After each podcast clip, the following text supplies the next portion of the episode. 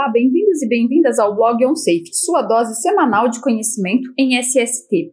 Vamos falar sobre o que é e para que serve a Classificação Internacional de Doenças, CID. Fica aqui comigo para saber mais sobre esse assunto. Infelizmente, acidentes de trabalho ocorrem com frequência. Para todos os casos é necessário emitir a CAT e é bastante comum que as pessoas fiquem em dúvida sobre o que é o campo CID, que deve ser informado no momento do preenchimento da CAT. Durante o processo de abertura da comunicação de acidente, CAT, é rotineiro analisar o atestado emitido pelo médico e preencher aqueles números no campo destinado à CID. Em alguns casos, quem está registrando as informações fica em dúvida sobre o que significa este código e para que serve o registro da CID. É uma base de dados que permite gerar um sistema de informações sobre doenças e agravos da saúde específico sobre o trabalhador. Tais informações facilitam a elaboração de políticas públicas mais efetivas para acompanhar o progresso da qualidade de vida. Além disso, direcionar ações nos ambientes de trabalho para eliminar doenças cada vez mais frequentes, como, por exemplo, o câncer. Para reduzir os acidentes de trabalho, é necessário também melhorar a qualidade da informação relacionada com a CID no registro da CAT, assunto que vamos detalhar neste post. Além disso, destacamos as principais características e para que serve a CID. Afinal, o que é CID? A sigla CID significa Classificação Internacional de Doenças e é uma base padronizada de códigos únicos para lesões, doenças e causas de morte disponível para mais de 90 países, organizada pela Organização Mundial da Saúde, OMS. A última versão, número 11 da CID, CID-11, disponibiliza 17 mil códigos, entrou em vigor em 2022 e está disponível de forma digital em diversos idiomas. Os códigos, basicamente, consistem em um sistema de categorias em que as doenças, causas da morte do trabalhador, registro de câncer, dermatologia, documentação da dor, vacinação, alergologia, entre outras condições, são classificadas através da substituição de seus termos, nomes, por códigos alfanuméricos, a partir dos quais pode ser realizado o controle epidemiológico dessas condições. Conforme a base disponível, pode ser usadas mais de 1,6 milhões de situações clínicas de forma codificada. Esta classificação permite o registro sistemático, a análise, a comparação e a interpretação da ocorrência de doenças e dos registros de mortalidade associados a elas, gerando estatísticas mais precisas sobre a saúde e, consequentemente, sobre os acidentes de trabalho. E qual é o objetivo da CID? Publicada pela OMS, a classificação CID-11 é usada mundialmente para a coleta de estatísticas de morbidade e mortalidade, sistemas de reembolso e suporte automatizado à decisão em medicina. Seu principal objetivo é documentar e categorizar as condições de saúde em registros médicos, abrangendo hospitais e consultórios médicos. Os registros codificados são posteriormente utilizados para fins estatísticos, possibilitando o exame de dados de saúde, vigilância de doenças, criação de relatórios epidemiológicos e desenvolvimento de políticas de saúde. Além disso, auxilia na troca contínua de informações entre os profissionais de saúde, ao mesmo tempo que desempenha um papel fundamental na supervisão mundial e na melhoria da saúde pública.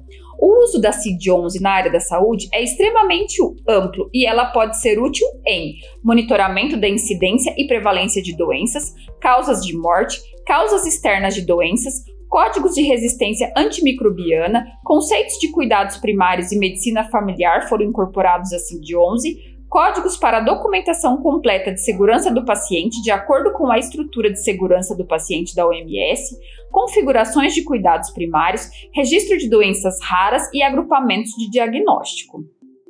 Como funciona a CID? Os códigos da CID-11 são alfanuméricos, com uma letra seguida de dois números, um ponto e outro número, indo de A00.0 ao Z99.9. Alguns exemplos de CID são B05, sarampo, J01, sinusite aguda, J44, asma. Cada letra é uma classificação específica e a tabela é composta da seguinte forma: Capítulo 1 A00 a B99 Algumas doenças infecciosas e parasitárias. Capítulo 2 C00 a D48 Neoplasias, tumores. Capítulo 3 D50 a D89 Doenças do sangue e dos órgãos hematopoéticos e alguns transtornos imunitários.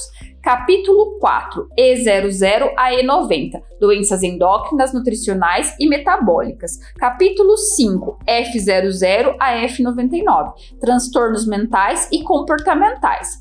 Capítulo 6, G00 a G99, doenças do sistema nervoso. Capítulo 7, H00 a H59, doenças do olho e anexos. Capítulo 8, H60 a H95, doenças do ouvido e da apófise mastoide. Capítulo 9, I00 a I99, doenças do aparelho circulatório. Capítulo 10, J00 a J99, doenças do aparelho respiratório. Capítulo 11, K00 a K93, doenças do aparelho digestivo. Capítulo 12, L00 a L99, doenças da pele e do tecido subcutâneo. Capítulo 13, M00 a M99, doenças do sistema osteomuscular e do tecido conjuntivo. Capítulo 14, N00 a N99, doenças do aparelho geniturinário.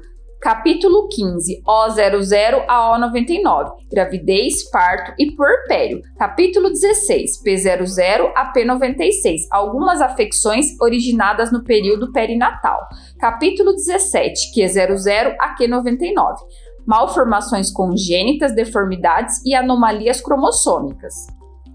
Capítulo 18, R00 a R99. Sintomas, sinais e achados anormais de exames clínicos e de laboratório não classificados em outra parte. Capítulo 19, S00 a T98. Lesões, envenenamento e algumas outras consequências de causas externas.